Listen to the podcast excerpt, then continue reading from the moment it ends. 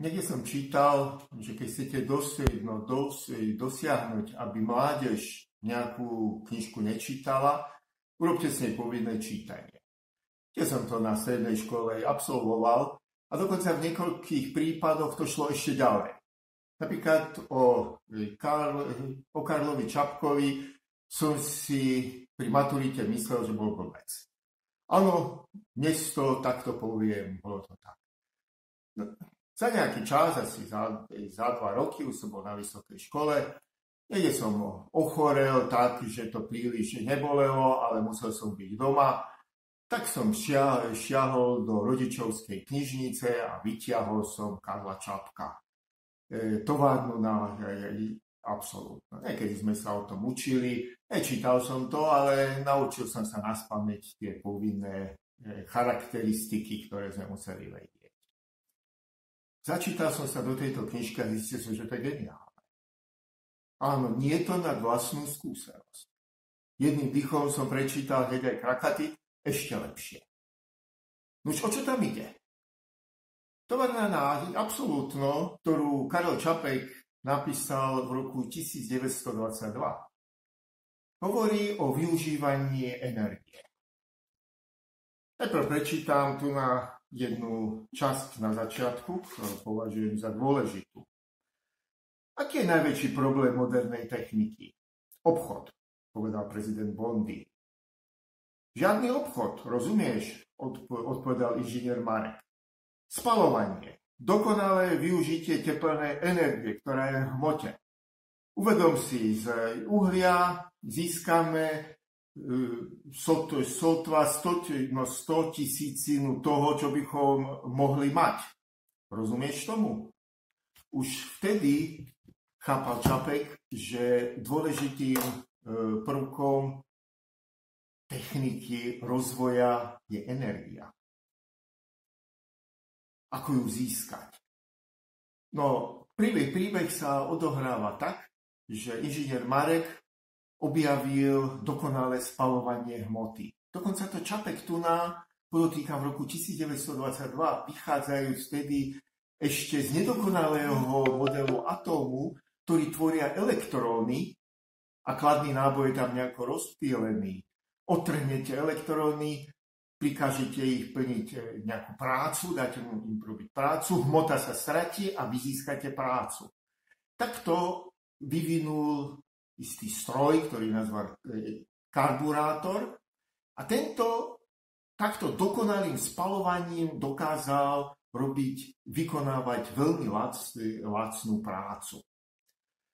No ale nič e, nie je zadarmo a tu nás sa ukazuje, že táto lacná práca uvoľňovala ešte niečo navyše. Tomto tu to bola taká boská, boské absolútno ktoré bolo roky uväznené v hmote a začalo vykonávať prácu navyše. V živnobanke robilo výpisy, ukolovalo správnu radu a tak ďalej a tak ďalej. Ľudia, ktorí nemali čo robiť, začali sa zabávať, zač- začali veriť všelijakým filozofiám a hlavne tak povedať, od dobroty začali proti sebe bojovať. Mali na taký dôvod, každý mal nejaké náboženské vnúk, no, vnúk, no, vnúknutie. Dôvod na vojnu sa vždy nejaký nájde. Celé to vieslo k obrovskému chaosu. E, generálny riaditeľ Bondy, ktorý tento vynález skúpil a začal ho vyrábať, už videl, že je zle. Chodiac po, no, po Prahe, vidieť, čo tam to absolútno robí, ale vraví si, už sa to nedá no, zastaviť. Sú s tom obrovské peniaze. Celé to viedlo k tomu, že celý svet sa ponoril do obrovskej vojny. Podotýkam, na začiatku je napísané, že sa príbeh odohráva v roku 1943.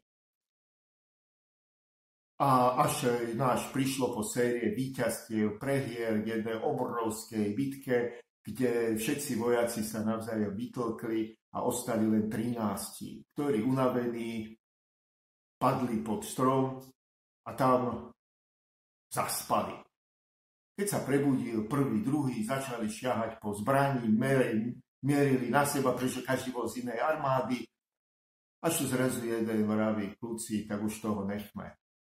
A tak skončila najväčšia vojna celého sveta.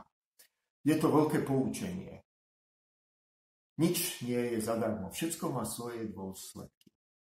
Druhý román je Krakaty. Tam je inžinier Prokop, ktorý čiste z vedeckých dôvodov, ako chemik, vyrábal výbušniny a bavil sa tým, že zvyšuje, e, zvyšuje e, detonačnú rýchlosť týchto výbušnín. Až do takej miery, že okolitý vzduch nestíha ustupovať a nastávajú alfa rozpady. Jo, pane, mota spolu drží so strašnou námahou. Stačí brknúť a rozsype sa na prášok. A pritom sa uvoľní obrovská energia.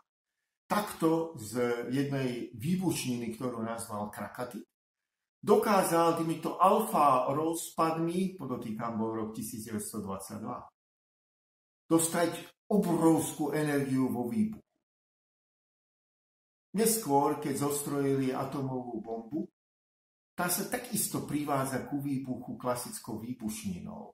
Nedochádza k alfa rozpadom, ale dochádza k reťazovej reakcii, ktorá tú počiatočnú výbuch, klasické výbušniny, ktorá stlačí podkritické množstva uránu k sebe a privedie ich k reťazovej reakcii, tu počiatočný výbuch sa nesmierne potencuje, zvýši. Pochopiteľne je to iná iný mechanizmus, ako navržuje e, Čapek. Ale funguje to. A takisto vedie to k dôsledkom, ktorého sme svetky, no, svetkami. A tie atomové bomby, ale aj jadrová energia, ktorá uvoľňuje pri štiepnej reakcii radiáciu a niečo do vzduchu, čo ani nevieme možno celkom pomenovať. Varuje tu na Čapek pred takým tým vedeckým, čisto vedeckým záujmom, keď ma nezaujíma, čo z toho bude. Chýba tomu ten kultúrny vzorec, aby sme vedeli kontrolovať svoju činnosť. E, Krakatít nakoniec skončí tak, že po sérii dobrodružstiev inžinier Prokop e, prichádza do továrne, kde by sa mala táto výbušnina vyrábať a použiť na vojenské ciele. Nakoniec Celá továreň vyletí do e, vzduchu, obrovskom výbuchu, zachráni sa e, inžinier Prokop, ktorý po ceste celý znič, no, zničený stret, stretne takého starče, no, starčeka na voze a vyžaluje sa mu, čo sa mu stalo. Tento starček v tej knihe môže byť aj Boh, môže byť len no, pocesný, ťažko povedať. Napriek tomu dá tomuto inžinierovi Prokopovi veľmi zauj- zaujímavé ponaučenie.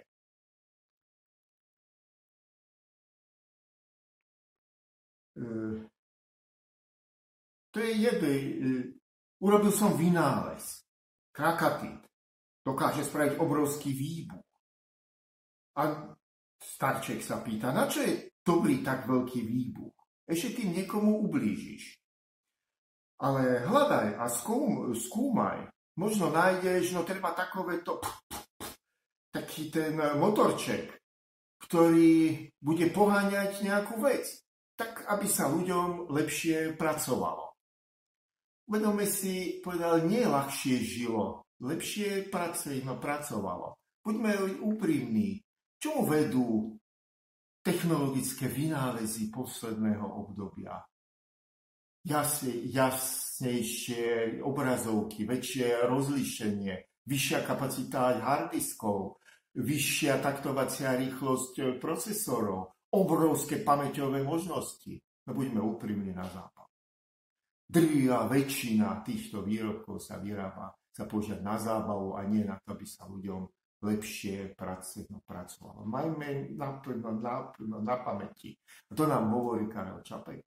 To nám hovorí aj kultúrny vzorec, ktorý spomína Ernst, Ernst Mach, kultúru und, und Mechanik a mnohí iní.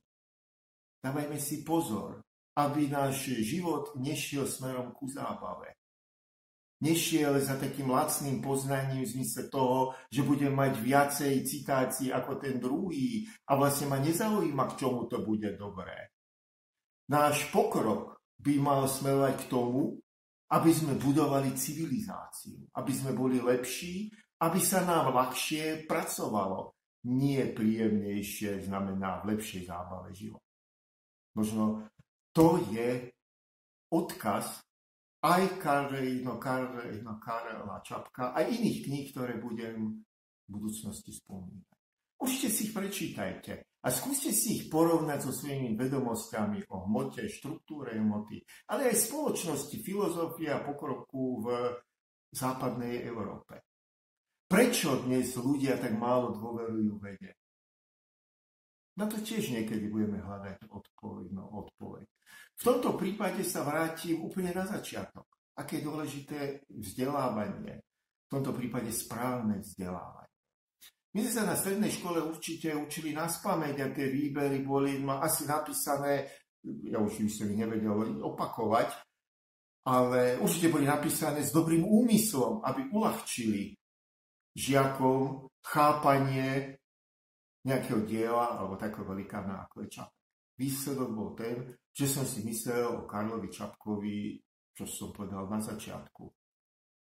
Dnes sa aj trošku hambím, ale hlavne sa obávam, koľko mojich rovesníkov na to nikdy neprišlo.